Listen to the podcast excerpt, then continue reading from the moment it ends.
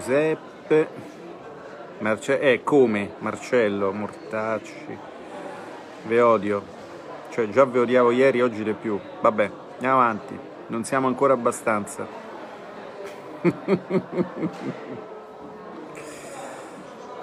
eh.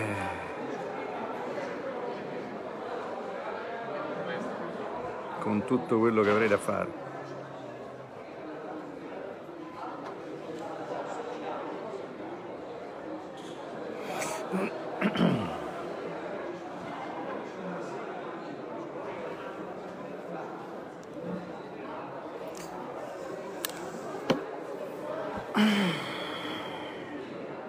Ardo, no, non conosco nessuno, 992. Mattia, a te tanto ti curo prima o poi. Sentite? Perché c'è un discreto rimbombo, cioè non... Beh... Ciao Luca, oh, finalmente uno. No, Uele che... È colpa tua, Uele, mannaggia. 1003, io le voglio bene. Viviana, ciao Viviana. Eh, eh. 1004. Andiamo su. Ma che devo sopportare? No, alla fine è tutto un gigantesco scherzo questo. Come 1500, 1600. Ciao, Uele. Partecipa anche tu all'indegna gazzarra. Senti, ma sbaglio o Roberto si è preso un panino al banco della presidenza e se l'è portato? Vabbè, comunque. Francesco, ciao Francesco.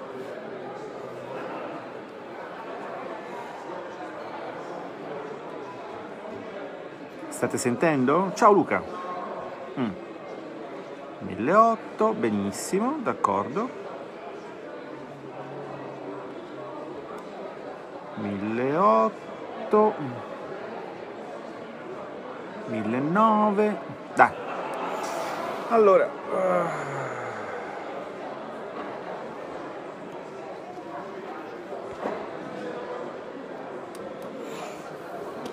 eh, esatto.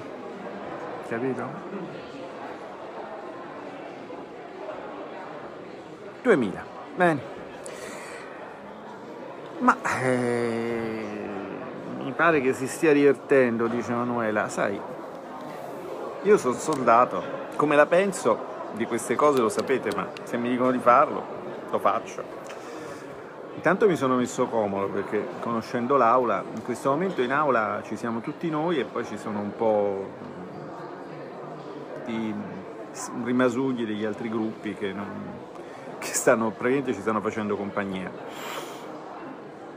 Eh, siamo, come sapete, a metà della lavorazione del, cioè quasi al termine della lavorazione del, del DEF. Questo DEF eh, è un DEF un po' anomalo perché le previsioni di finanza pubblica sono fatte su due anni e manca il piano nazionale di riforma, che è un pezzo del DEF. Il DEF un documento di economia e finanza che è sempre esistito un documento di programmazione triennale del quadro di finanza pubblica prima ancora che diciamo così, venisse normato nel quadro del semestre europeo, esisteva, io ce li ho, ce li ho credo la collezione forse dagli anni 90, no? ho 90 anni di previsioni sbagliate sulla finanza pubblica italiana perché siccome nella mia tesi discussa nel 93 mi occupavo di sostenibilità del debito pubblico, è chiaro che quello era un documento di riferimento che però non si chiamava DEF, a quell'epoca aveva un altro nome che adesso non ricordo onestamente. Ho il cartaceo da qualche parte e poi, e poi i PDF da una certa data in poi. Questo DEF eh, è elaborato ai sensi della legge di contabilità che è al 243 del 24 dicembre 2012 da non confondere con la 234, sempre del 2012. Ogni anno c'è un po' un copia e incolla di quello che c'è l'anno prima, cambiano i numeri.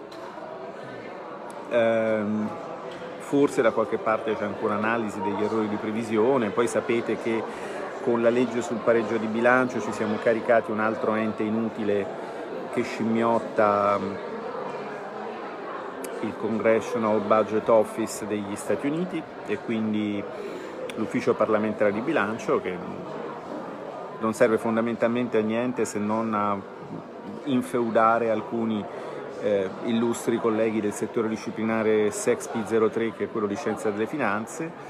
Eh, a parte che noi senatori sappiamo sbagliare da soli, ma abbiamo degli uffici eh, che sbagliano molto meno di noi, tant'è vero che regolarmente se uno si legge il loro dossier riesce a spaccare in sette qualsiasi relazione tecnica che venga dal Ministero, con tutto il rispetto per la ragioneria dello Stato, quindi non si sentiva il bisogno di questa ulteriore propagine. Quando voi vi fate tutte quelle seghe mentali su... no, voi no perché insomma non siete troppo grillini, ma insomma sui costi della pubblica amministrazione ci sarebbe molto da riflettere. Allora, come, come per ogni documento, anche se non è un, un, disegno di legge in senso stretto, per il DEF c'è una discussione in aula, ci sono dei relatori in sede referente, la sede referente è la quinta, la Commissione Bilancio, e poi, la, e poi ci sono le sedi consultive. Io l'ho avuto nella mia commissione, che è la Commissione Finanze, in sede consultiva, siccome si parla di tasse, chiaramente deve passare da noi. La discussione in sede consultiva si è svolta ieri, eh, incardinamento la mattina, discussione generale, no? poi dichiarazione voto e votazione della sera, votazione del parere, noi abbiamo votato contro come gruppo, ovviamente la maggioranza ha votato a favore. Poi ho firmato il parere, il parere è andato al Presidente della Quinta che nel frattempo ha terminato l'esame, lo hanno portato questa mattina in aula, relazione con il relatore di minoranza, la collega Ferrero, quindi c'era anche il relatore di minoranza, eh, discussione generale che è andata avanti praticamente tutto il giorno. Io questa mattina avevo una riunione di, diciamo, di, di capi dipartimento per capirci, insomma, di colleghi con cui dovevamo, stiamo elaborando un documento di, di, diciamo, di strategia politica in senso lato che adesso magari metto qua per farvi capire, mi sono accucciato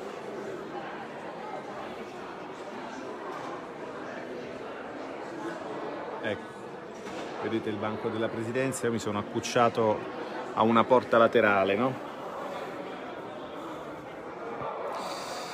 E...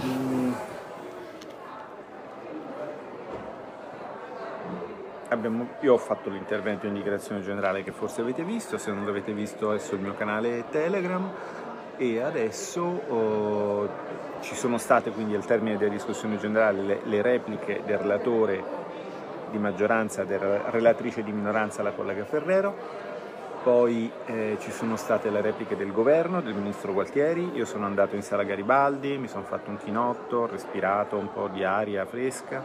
E poi siamo rientrati fare, eh, per ascoltare gli interventi di fine seduta durante i quali poi è esplosa l'indegna gazzarra di cui avete avuto esempi. Adesso suppongo che qualcuno di voi sia molto contento, e come si dice, contento lui, contenti tutti.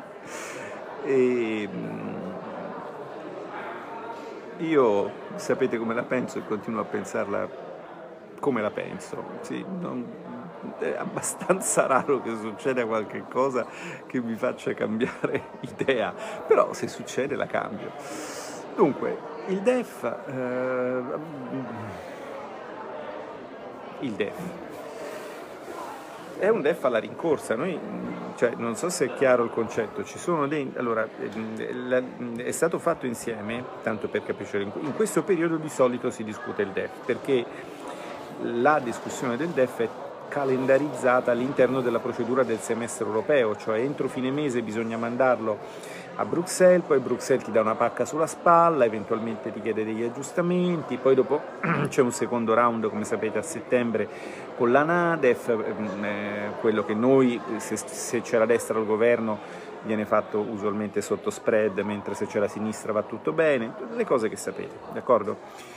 Quindi fino a lì quella è una cosa che succede tutti gli anni, vi ricordo che questo è il terzo DEF che mi, che mi passo, DEF che mi passo alla opposizione. Il primo non ero né in maggioranza né in opposizione, perché vi ricordo che appunto essendo ad aprile la discussione, io sono stato proclamato a marzo, il 28 marzo, e il governo è partito il 2 giugno, quindi io ero senatore, ma non ero né in maggioranza né in opposizione perché vi ricorderete che c'erano delle difficoltà, cioè la difficoltà era come cercare di non far fare il Premier a Salvini, parte prima, d'accordo? Il primo volume di una lunga serie di volumi della telenovela Come non far fare il Premier a Salvini. Però mi dovetti occupare del DEF, fu una cosa abbastanza interessante perché io non ero né di maggioranza né di opposizione, ma sicuramente non ero piddino, perché quello è proprio un fatto genetico, io ormai ho capito che ci nasci io sono sbagliato perché pensavo di esserci nato ma non era così. E il DEF da chi doveva essere fatto? Ma mm, il governo boh, non c'era più, non so se il DEF può essere considerato di sbrigo di affari concorrenti, di fatto mi dettero un DEF vuoto, cioè un DEF dove c'era solo il tendenziale e non c'era il programmatico perché non venivano prese manovre di politica economica a parte il far scattare le clausole di salvaguardia cioè non c'era l'impegno a non farle scattare se non ricordo male. Chi fa il relatore, chi mi fa, fa il relatore? Ovviamente non essendoci ancora un governo non c'erano neanche le commissioni, ma c'era la commissione speciale, la commissione speciale in cui per noi c'era la collega Erika Rivolta che se non sbaglio era il vicepresidente e poi è diventato vicepresidente della commissione bilancio, più, più esperienza, però mi chiamarono, mi chiamarono, a fare la sostituzione in commissione speciale quando io ancora una commissione non sapevo neanche cosa fosse per fare la relatura del DEF e quello fu il primo DEF che io feci come relatore in aula. Poi quando sono diventato presidente della commissione finanze mi sono fatto altri due DEF non in sede referente e quindi non come relatore, ma in sede consultiva nella mia commissione, uno al governo l'anno scorso e uno all'opposizione quest'anno e siamo a tre.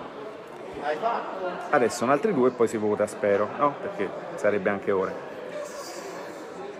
Uh, in questo DEF qui ehm, ha una, un'altra peculiarità che eh, la discussione si è svolta congiuntamente alla discussione sullo scostamento, cioè due documenti venivano, venivano esaminati dall'Aula. Questo piano triennale in realtà di due anni e poi la relazione sullo scostamento ai sensi dell'articolo 6 della legge 243 del 2012 che è la legge sul pareggio di bilancio.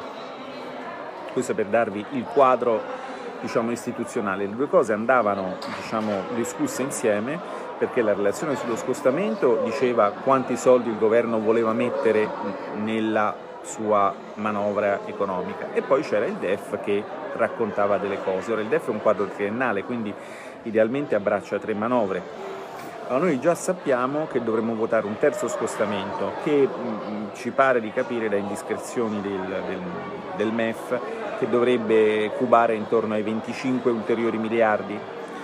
Eh, nel decreto mh, aprile che verrà emanato a maggio eh, questa sera ci doveva essere un Consiglio dei Ministri ma non c'è stato perché non si mettono d'accordo, quindi questo decreto arriverà a maggio forse anche inoltrato, eh, si fumeranno tutto lo scostamento da 55 miliardi. Allora, considerate che solo per la CIG eh, potete immaginarvi che già, già, lì solo sui 12 miliardi partono perché dev- dovranno estenderla, no? è abbastanza evidente che devono estenderla. Eh, poi secondo, non secondo me, ma secondo l'onorevole Garavaglia, che, che, è più esperto di me di queste cose, al decreto liquidità gli mancava un pezzo, per cui un pezzo dello scostamento in qualche modo devono farlo confluire nel decreto liquidità. E poi c'è il tema delle clausole di salvaguardia, si è scoperto cioè, come le copri le clausole di salvaguardia? In deficit, dicevamo noi, e infatti alla fine lo hanno fatto loro, le hanno coperte in deficit. Non è una cosa intelligentissima farlo adesso perché potevano farlo con lo scostamento successivo, nel senso che adesso rimangono probabilmente senza risorse e c'è chi dice che per questo motivo che non riescono a fare il piano nazionale di riforma che è un altro pezzo di questa liturgia complessa. Io sinceramente vi devo dire che queste robe non vale più di tanto la pena di leggerle, cioè sono fatte da economisti che non sono, cioè vabbè, voglio esprimere un giudizio, ma insomma non, non, un, diciamo, non c'è né un interesse in termini scientifici né un interesse in termini ehm, diciamo di battaglia parlamentare. Perché poi dopo la battaglia parlamentare che tu la conduca a livello diciamo, di guerriglia sulle marchette se ti interessa farlo o che tu la conduca a livello di più pseudo alto la fai sulla legge di bilancio dove o, sul, o sui vari decreti collegati tipicamente permesso il decreto fiscale dove puoi mettere delle norme che vanno a incidere. Cioè io nella mia carriera di tre anni, forse sono riuscito a fare due interventi incisivi, boh, tre, me ne vengono in mente due, una è la flat tax per i pensionati che vengono dall'estero, fatta in legge di bilancio, e una era salvare la pelle a, a, a, alle banche di credito cooperativo della provincia autonoma di, di, di, di Bolzano, intervento fatto nel, nel decreto fiscale, poi altre cose rilevanti diciamo non mi ricordo di averne fatte, avrò anche fatte, ma sto sempre con la testa da tante parti. Bene, adesso stiamo qui e abbiamo i, i, i, i compagni sui banchi e in questo momento dovrebbe probabilmente essere in corso una specie di, di capigruppo, forse i capigruppo si, si, si stanno parlando con il presidente Casellati da qualche parte e non so come stanno le cose. Io credo che fra un po' chiederò a Matteo il permesso di andarmene a casa a dormire perché poi domattina devo, fare un lavoro di coordinamento, potrei farlo anche in stanza da me, potrei pure dormire in stanza da me, ma sinceramente eh, siccome poi la cosa va avanti, no? perché visto che il partito qualcosista, l'ala qualcosista del partito ha, ha prevalso, è colpa vostra e io per questo vi odierò sempre andatevi a vedere la diretta di ieri in ginocchio sui, sui ceci, tacci vostri. E, ehm, andiamo avanti anche domani, allora io che sto a Roma è più opportuno che sia qui domani perché un collega che invece se ne sta in Lombardia prende e se ne va, eh, si fa stanotte, si diverte, fa la scampagnata in Senato, una notte in Senato, che è un po' come una notte al museo, per esempio potrebbe succedere che andando di là Passata mezzanotte ci accorgiamo che la statua di Garibaldi si anima e si mette a parlare con Vittorio Emanuele e con Cavour. Potrebbe essere una cosa molto interessante, anche molto costruttiva dal punto di vista politico. Sicuramente avrei da imparare più da loro che da voi, però io a voi voglio bene e quindi come vedete vi dedico del tempo perché eh, in qualche modo anche voi siete delle creature di Dio. Uh, avete scritto delle lettere molto belle ieri, le ho ricevute, non posso leggerle perché il telefono è anche la, la videocamera eh, ho visto un, una madre che mi ha mandato una foto un, del bambino con una poesia molto, molto bella sulla, sulla pandemia che conteneva un verso che diceva e forse tutto questo è già successo, che, vedi, considerata l'età, eh, sicuramente mi sembra che avesse meno di dieci anni a occhio, io adesso ormai insomma, ho perso un po' l'occhio per quell'età lì. Eh, mi è sembrata una poesia interessante e niente, siamo qua, aspettando che le statue di Cavour, Garibaldi e Vittorio Emanuele si rianimino e si mettano a conversare in sala Garibaldi. Siamo qui con i colleghi piano piano si sta sedando il brusio. Ora sono curioso di vedere che cosa succede quando torna, se torna e quando torna il presidente. E, e comunque la notte è ancora giovane, io non riesco a vedere dunque quelle sono. Uh, eccolo, i locali sono santificati? Sì, dalla mia presenza. Se dicevi sanificati, eh, ho anche messo una, foto, una mia foto con l'aureola sia su Instagram che su Twitter, quindi effettivamente santo subito. Allora, vediamo un po' di domande. Con cui se gli unici, beh, insomma, gli unici su cui contare. No, no, ci sta anche l'avvocato Mori. Vedi Genova e poi Mori. Chi è che urla? Ma un po' tutti, un po' tutti, ma che la sala, la sala, allora io diciamo così, ci sono un paio di cose che il regolamento, no? Per non far parlare 20 minuti uno che non ha niente da dire, fanno parlare 10 minuti uno che ha tanto da dire. Anche oggi, per esempio, la collega Gallone è stata sacrificata dai tempi del regolamento, ma lei ha da dire. E questa è una prima cosa che non va. La seconda cosa che non va è che noi qua siamo quasi sempre amplificati, ma se sentite tutta sta roba qua è perché l'acustica dell'aula è molto buona, il che significa che sinceramente io mi affiderei al darwinismo acustico più bieco, senza amplificazione, dopodiché se uno ha il diaframma e non dice cazzate, gli altri lo stanno a sentire. Se uno non ha il diaframma e barra o dice cazzate, gli altri non lo ascoltano. Cioè, non è che però lui urla nel microfono, perché in questo modo si raggiunge una pressione sonora da pista di decollo di Fiumicino che non fa bene a nessuno.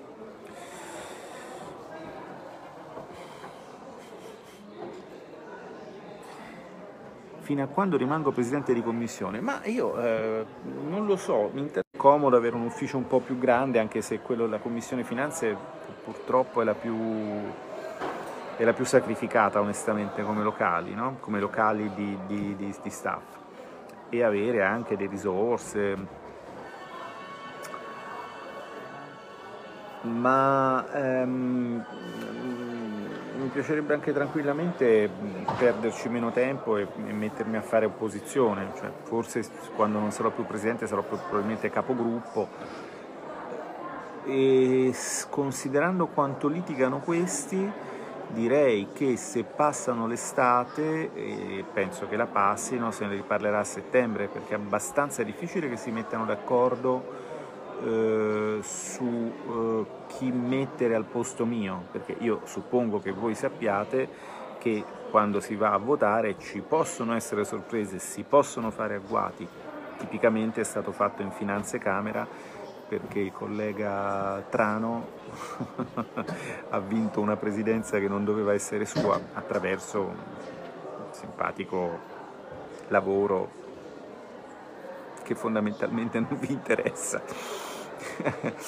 e quindi può sempre succedere che ci sia la sorpresa, ma normalmente comunque lo stesso fatto che ci sia poi una sorpresa vuol dire che ci si è messi d'accordo per fare un'altra cosa, quindi, quindi normalmente prima ci si mette d'accordo. Ecco, questi non li vedo molto lucidi in che cosa vogliono a livello di di eh, presidenze, non che non ci siano dei bravi colleghi, per esempio già anche il collega di Italia Viva era stato presidente prima di me, potrebbe tornare ad esserlo, ma secondo me Renzi fra una presidenza di una partecipata e una presidenza di commissione diciamo, è sufficientemente rapace da preferire le, le, le presidenze delle partecipate, dopodiché non lo so perché non lo sto seguendo, non me ne frega niente di quella roba lì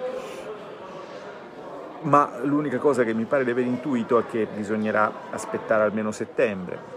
Io sto qui, poi dopo, dopo settembre cioè ottobre, io già so che probabilmente avrò un ufficio a largo Tognolo, non mi cambia niente, mi cambia che se piove mi bagno un po' per arrivare in aula, ma la distanza è più o meno la stessa, perché è un edificio dal lato dell'aula, no? Eh, quindi dal lato di San Luigi dei Francesi. Adesso il mio ufficio è tutto all'opposto, è praticamente a Sant'Eustachio. Passo dentro ma devo attraversare due palazzi per arrivare in aula. È una, pass- è una discreta passeggiata. Gualtieri sapeva cosa stava leggendo, ma eh, Gualtieri avrà avuto un discorso scritto dalla sua eh, segreteria tecnica, penso che più o meno, cioè, sicuramente ha abbastanza esperienza parlamentare da sapere cosa c'è successo. Ciao Ro, ecco così c'è pure benvenuta.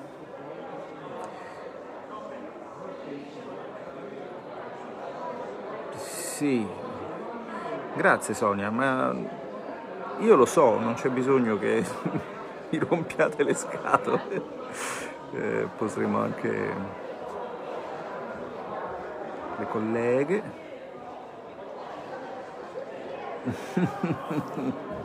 Noi la seguiamo, ma la Lega probabilmente no. Io sono affascinato da questa cosa che tutti sanno meglio di me che cosa succede nel mio partito. Devo essere proprio un coglione, chissà come sono arrivato qui. Questo, vediamo un po' se c'è qualcos'altro.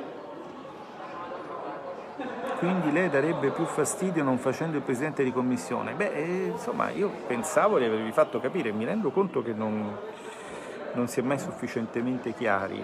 Non è che il Presidente di Commissione può fare il matto.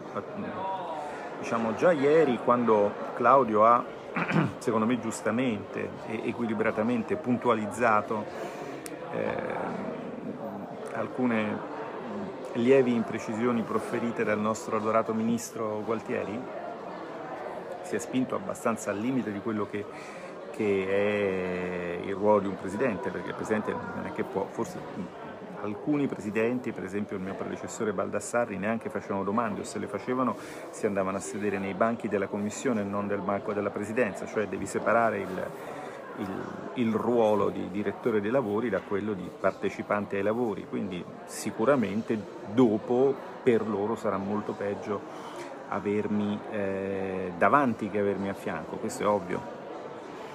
E, ehm, l'unica, diciamo così, che, che, cosa che, cosa potrò fare di meno? Allora, Presidente, intanto adesso la verità è che l'attività parlamentare è molto bloccata. Io già avevo in mente di, come Presidente, posso decidere di che cosa si parla e quindi di costringere quantomeno eh, la maggioranza a dire se voleva o non voleva prendere in considerazione alcuni disegni di legge c'è un lavoro politico di quel tipo da fare, con l'attività parlamentare in questo momento limitata solo agli atti di governo sostanzialmente, quindi alla conversione dei decreti e all'attività consultiva sugli schemi di decreti legislativi, questa roba qui, tutta una serie di cose di lavoro politico, per esempio noi abbiamo sempre incardinata da noi la, um, eh, la riforma della governance della Banca d'Italia, abbiamo incardinata da noi la legge eh, sugli NPL, abbiamo una serie di cose interessanti,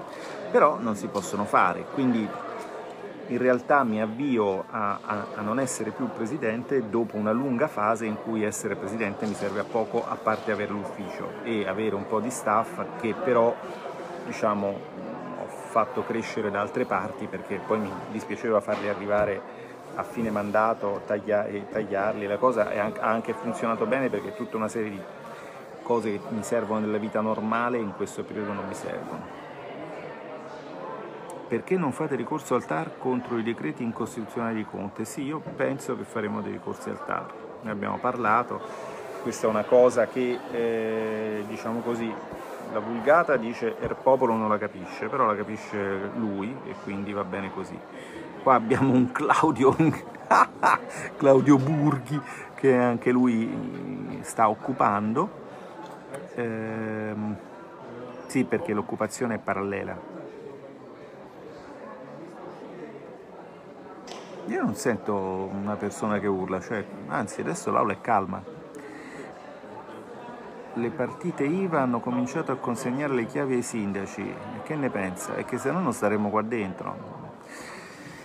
Ne penso che alle riunioni, diciamo, di, di, di chiamiamo segreteria politica, insomma, di coordinamento con, con l'onorevole Guidesi che come sapete è il responsabile del diciamo, Dipartimento Attività Produttive, quindi intrattiene rapporti più assidui di me con, con i rappresentanti delle categorie. Lui ritiene che il 22% delle partite IVA non riapriranno e d'altra parte se questo governo non è riuscito a far arrivare nulla eh, è un dato oggettivo, chi non ha liquidità non riapre.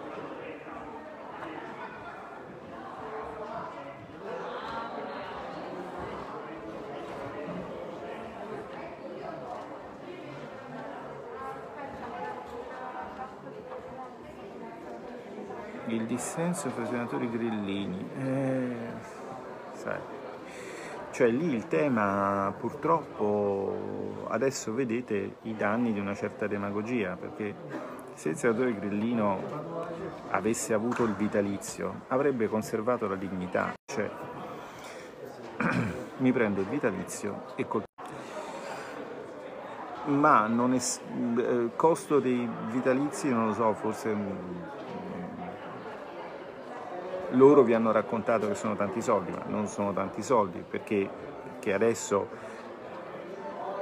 tutte queste partite IVA che chiudono allo Stato costano molto di più no? del vitalizio, tut- è tutta IVA che non entra banalmente, per non parlare di quello che costa a chi chiude, perdere i sacrifici di una vita, perché? Perché abbiamo una democrazia ingessata da questi qui che poracci hanno l'istinto di sopravvivenza. Che cosa gli vuoi dire? Che non devono averlo l'istinto di sopravvivenza? Perché? Cioè, perché non, non, puoi essere così cattivo. Cioè, eh, loro cercano di sopravvivere, oggettivamente sono stampelle del PD e di un sistema che dalla sua cuspide in giù cerca solo di assicurare la vita al PD. Se la vita del PD è la morte delle partite IVA, oggi avevo diciamo insight da, da una riunione del PD che fondamentalmente diciamo, il loro punto di vista eh, si articola su due cose. Il primo, ma lo, loro lo teorizzano, eh, ma lo teorizzavano anche diciamo, quando io ero lì in altra veste, adesso ci sono perché come avete visto ho l'aureola e quindi sono ovunque e sono anche lì. Oggi a una riunione del PD sono state teorizzate due cose. Primo, il darwinismo, sempre, cioè questa eh, crisi è anche un'opportunità perché ammazzerà le aziende che non meritano di sopravvivere e quindi la produttività crescerà, che è il tipico ragionamento del PD. No? E...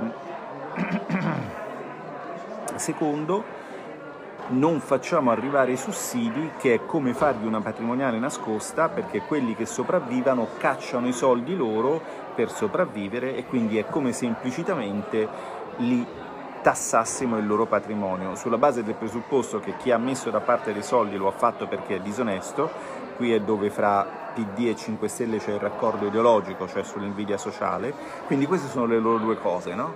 Cioè loro vivono questa fase come facciamo una patrimoniale senza che la gente se ne accorga e contribuiamo alla produttività del paese uccidendo le aziende che non meritano di sopravvivere, che è una cosa fantastica, quindi noi avremo questo fresh start,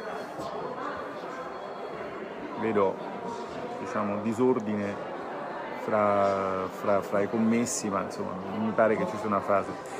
Cioè loro, loro, loro, la pensano così. Allora, rispetto a essere in mano a persone che la pensano così, non sarebbe un po' di, di, di, di, soldi per andarsene e far lavorare chi sa lavorare? Cioè, non vi hanno raccontato le cose eh, in modo da fare i vostri interessi.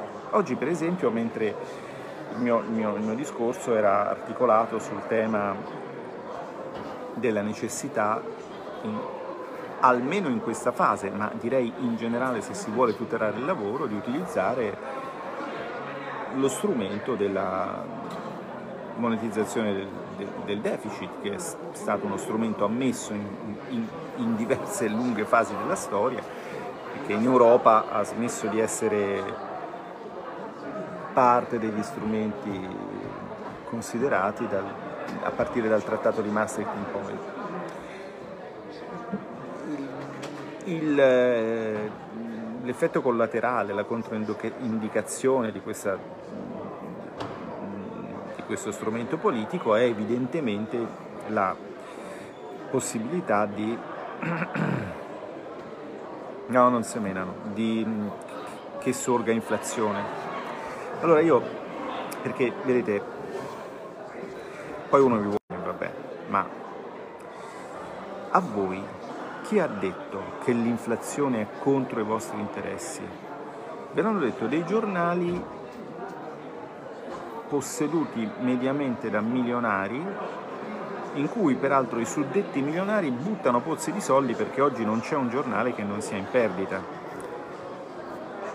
questo vi dovrebbe dire qualcosa, cioè il milionario è un filantropo, investe dei soldi per fare il vostro interesse dandovi un'informazione corretta sull'inflazione? Siete veramente sicuri che sia così?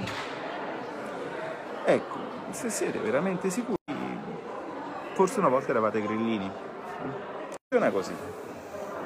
Funziona così, non c'è tutta questa filantropia, è nell'interesse del lavoratore.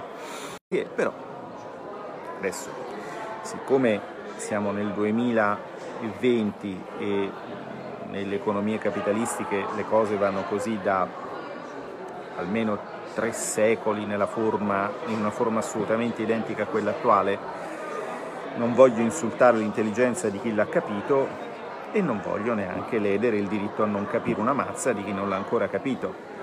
Liberi tutti, chi vuole se lo studia perché non vengono emessi BTP solo per italiani? Ma veramente c'è il BTP Italia? Adesso ne fanno una collocazione, cioè una, un'asta a, a, a maggio.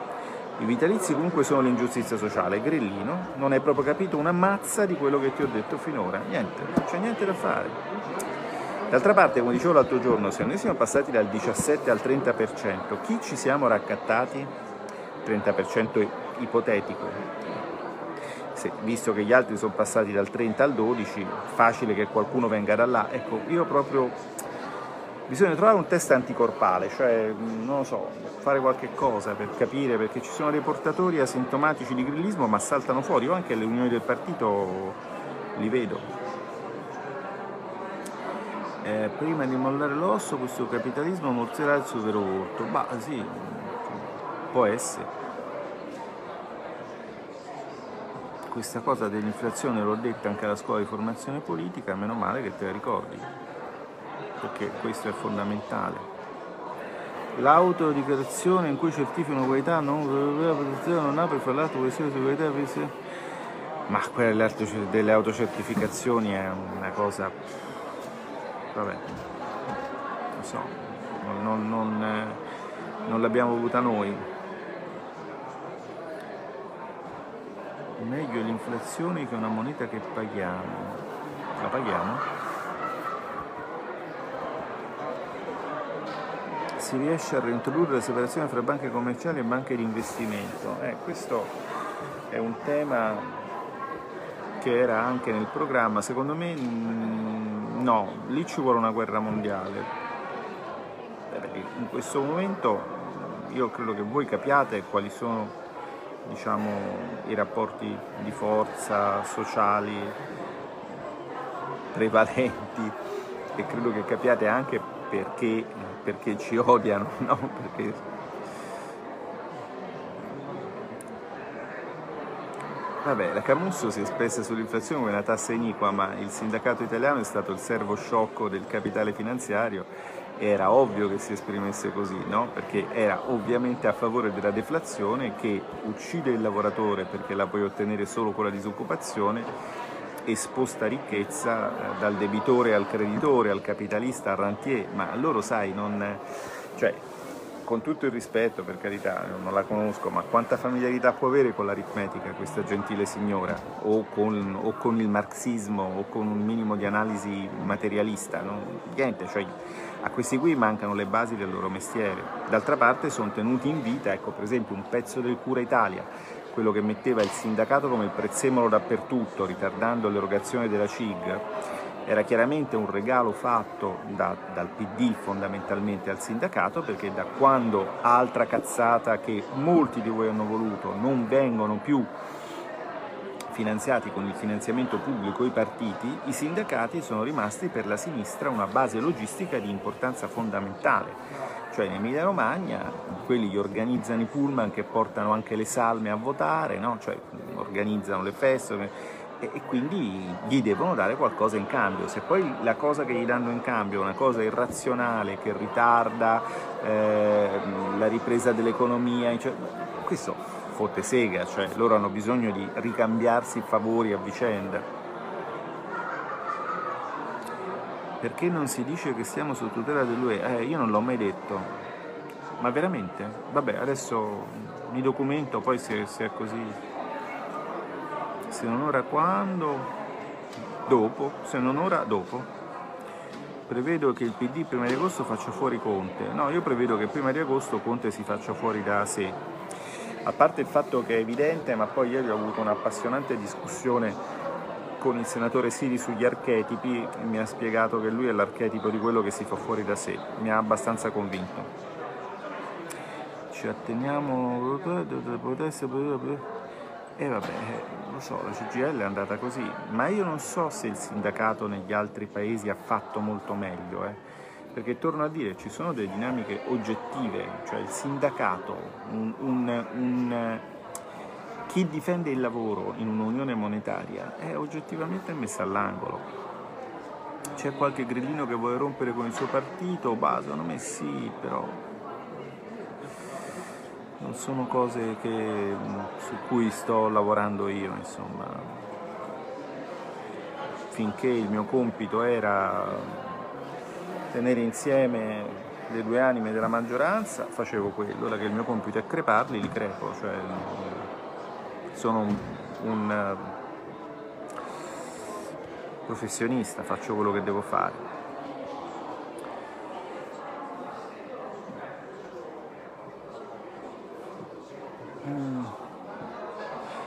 Beh, la magistratura no, sta intervenendo su altre cose, ma lui si, si autoelimina, non c'è neanche bisogno di, di passare da lì. C'è, c'è anche della, cioè se, se ti attaccano i vescovi, ti attacca il Presidente della Corte Costituzionale, ti attaccano tutta una serie di Presidenti emeriti della Corte Costituzionale, alcuni prima, alcuni dopo, che il tema viene portato in aula, porti il tema in aula, ti ringrazia il mondo. Dalla Palombelli stiamo dicendo che Fratelli d'Italia oggi pomeriggio in televisione, per cui forse erano distratti. Arrivare il senatore De Bertoldi in uh, Commissione Finanze per la consultiva sul, um, sul DEF non sapevo che c'era la manifestazione eh, dove si sono messi lì davanti a Montecitorio diciamo gli avamposti del qualcosismo. Ma mica mi sono incazzato. Cioè, ho aspettato il collega De Bertoldi che mi sta molto simpatico fine della storia. Poi se vogliono restare restino. Cioè, ci parli del dopo Conte? Eh no, parlatemene voi che siete tanto bravi, perché io dopo Conte non so, cioè io penso che il degrado non sia ancora finito qui fino a che non si sanifica veramente l'aula e non dai virus. Mm. Il degrado ci sarà, l'ha detto Molinari, e quello che dice Molinari ha una certa tendenza a succedere. Il prossimo programma della Lega cosa scrivete con i rapporti economici con la UE? BCE o Italexit, non capisco la... Cioè in questo momento tu vuoi crepare di fame? Crepa di fame, eh, non c'è mica bisogno che ti facciamo crepare noi. La sinistra e la fissa ma loro sono sempre in disaccordo. Ah, ho capito, c'è un gnagneismo eh, sovranaro. Mamma mia ragazzi, perché? Perché siete così? Cioè, eh, c'è qualcuno che non capisce perché noi stiamo chiedendo che la BCE intervenga. Cioè, ehm, la cosa giusta da fare sarebbe dire euro KPP, eh, buttarsi in terra in aula, sporcarsi tutto e farsi portare via a spalla dai commessi. Interessante, io non so che lavoro fai, ma Sicuramente nel tuo lavoro avrai successo, nel mio non credo. Eh, riusciremo ad andare al governo prima o poi? Cioè nel senso riuscirete? Noi? Voi? Sì. Sì. Sì. E vabbè, adesso. Barca e Giovannini, beh per forza, sì fanno delle cose che piacciono ai grillini.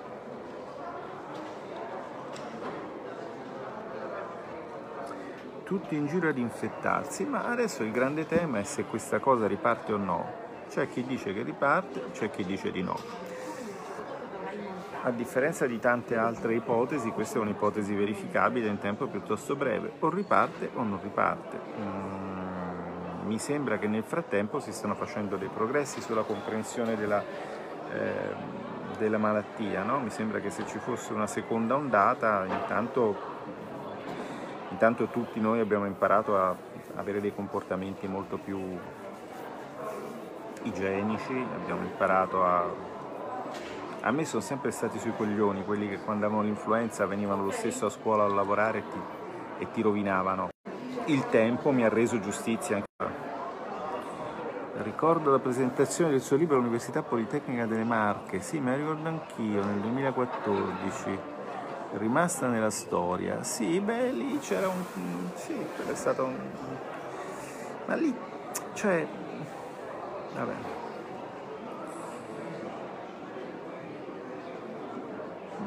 L'aria che tira nella. Eh, sì, Burioni ha detto riparte e quindi non riparte. Questo effettivamente Burioni è abbastanza una, una garanzia. L'aria che tira nella Lega si lavora, si cerca di, di, di, di allineare le proposte sui vari, sui vari, tavoli in un progetto coerente, si cerca di parlarne con voi, tanto con loro è inutile parlarne perché non ci ascoltano. Conte e carne da macello, sì, onestamente io non so Vabbè, io credo che non abbiano capito. La corte tedesca non... Dunque, io stavo dicendo da giorni che non, non, mi interessa, in base al solito principio che se fosse una cosa interessante voi non la sapreste e quindi mi rompe i coglioni quando mi chiedete che ne pensa, perché se voi di una cosa sapete che esiste e chiedete il mio parere, quella cosa è irrilevante il 99% sta nel fatto che di che cosa parlo lo decido io. Peraltro oggi se seguite Borghi e se non lo fate peggio per voi avrete scoperto l'ovvio, cioè che in audizione eh, Banca d'Italia ha detto che la sentenza di Karlsruhe riguarda solo la Germania e noi no. Compagno Triolo, assolutamente sì, ma io non sono stato in posti di cui non abbia un ottimo ricordo chi decide se riparte il Covid? Ma lo decide il Covid. Scoprirlo, scopriremo solo vivendo.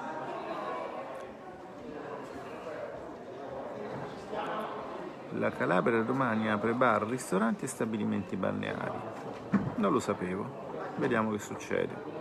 Adesso fra un po' vado e mi informo su quello che succede. Cosa pensa che faranno i vari gruppi parlamentari? Faranno un altro governo con dentro Forza Italia? Ma può darsi, può darsi. In questo momento Berlusconi soffre molto con l'apostrofo, ma insomma sono fasi, poi si cansano, bene così. Ma voi pensate la figata di avere Travaglio costretto a parlare bene di Berlusconi? Anche lui è soldato, io lo capisco se riparte Covid non faranno votare e non voteremo.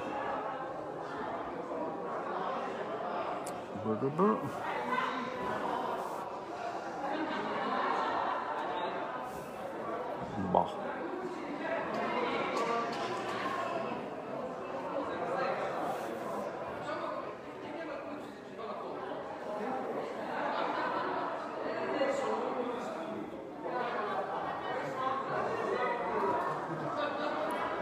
Cosa impedisce di fare tamponi a tappeto? Beh, su scala italiana suppongo che non siano attrezzati per farli semplicemente, non è che...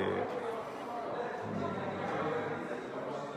poi sapete che l'OMS prima ha detto che non servivano, poi che servivano, sapete che su se sono battuti, l'hanno fatti, ha funzionato, ma eh, se si usano i mesi estivi per prepararsi, no? Per prepararsi, perché adesso hanno capito che qualcosa c'è, Visto che fra l'altro succede, sta succedendo qualcosa, no, i colleghi che si divertono. E, beh, Travaglio e Grillo che devono accettare Berlusconi è fantastico, dai. Cioè. Dopodiché, sapete, se devo giudicare i vostri elettori dai nostri, è capace che i loro elettori continuerebbero a votarli, eh?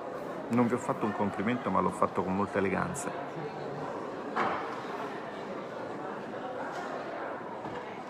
Io cosa faccio qui? Ma secondo me fra un po' me ne vado.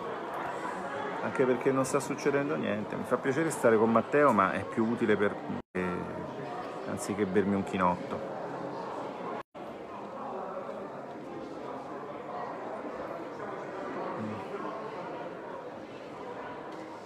Sì, sì, ma mm, grazie per dirmi cose che so.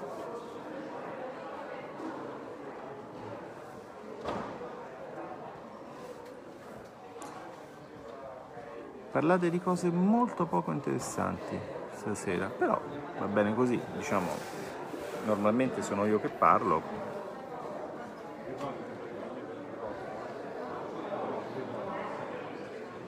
Siamo a 51 minuti abbiamo passato abbastanza tempo insieme.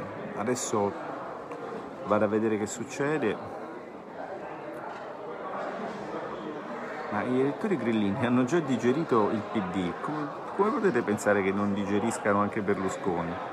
Cioè, stiamo parlando onestamente, cioè, cerchiamo di capirci, qui non è un problema di opinione, uh, di eh, diciamo visione politica, d'accordo? Loro rappresentano uno scarto antropologico, vogliono rappresentare uno scarto antropologico. Quindi non potete prevedere le loro reazioni sulla base di un ragionamento razionale del tipo io sono un salariato, sto con chi difende il salario, io sono un cattolico, sto con chi difende la fede, io sono ricco, sto con chi difende i ricchi. No, loro sono viva Peppe, cioè, poi Peppe può fare il cazzo che gli pare, sarà sempre viva Peppe, cioè, perché la distruzione della politica intesa come arte della mediazione degli interessi e quindi prima della rappresentazione degli interessi e quindi presupposto necessario per capire qual è il tuo interesse, allora è stata preclusa da questo, da questo esperimento di ingegneria sociale, quindi non potete aspettarvi che loro razionalmente si rendano conto, loro non, lo vedi anche a livello di di, diciamo, di personale parlamentare. Esatto, non dovevano allearsi con nessuno, saranno quelli che si alleeranno con tutti. Eh, ne ha fatti tanti di danni il grillismo, però è stato costruito per farli e ha funzionato bene. Ci sono state esperi- esperienze simili anche in altri paesi e hanno funzionato meno bene. Le bimbe di Conte non so che cazzo sia perché qua in Parlamento non ci stanno. Continuano a dire che è colpa delle... questa è una scemenza, intanto colpa loro perché non hanno accettato la nostra proposta che è analoga a quella che poi è stata implementata in Francia, intanto poi il discorso varrebbe per la cassa integrazione in deroga eventualmente, perché lì sono coinvolte le regioni, non per l'altra cassa integrazione. Noi avevamo proposto una procedura semplificata dove l'Inps accettava con silenzio assenso in 48 ore, l'accordo sindacale veniva fatto eh, nei due mesi successivi, c'era questa verifica da parte del sindacato e le prestazioni venivano anticipate dal allora, sistema bancario.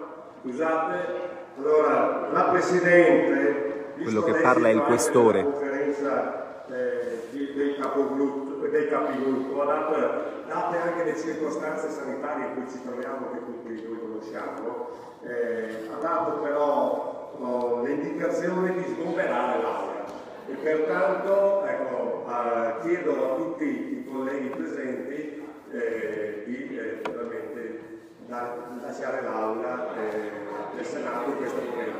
Grazie. Eh, devo andare a fare quadrato ragazzi.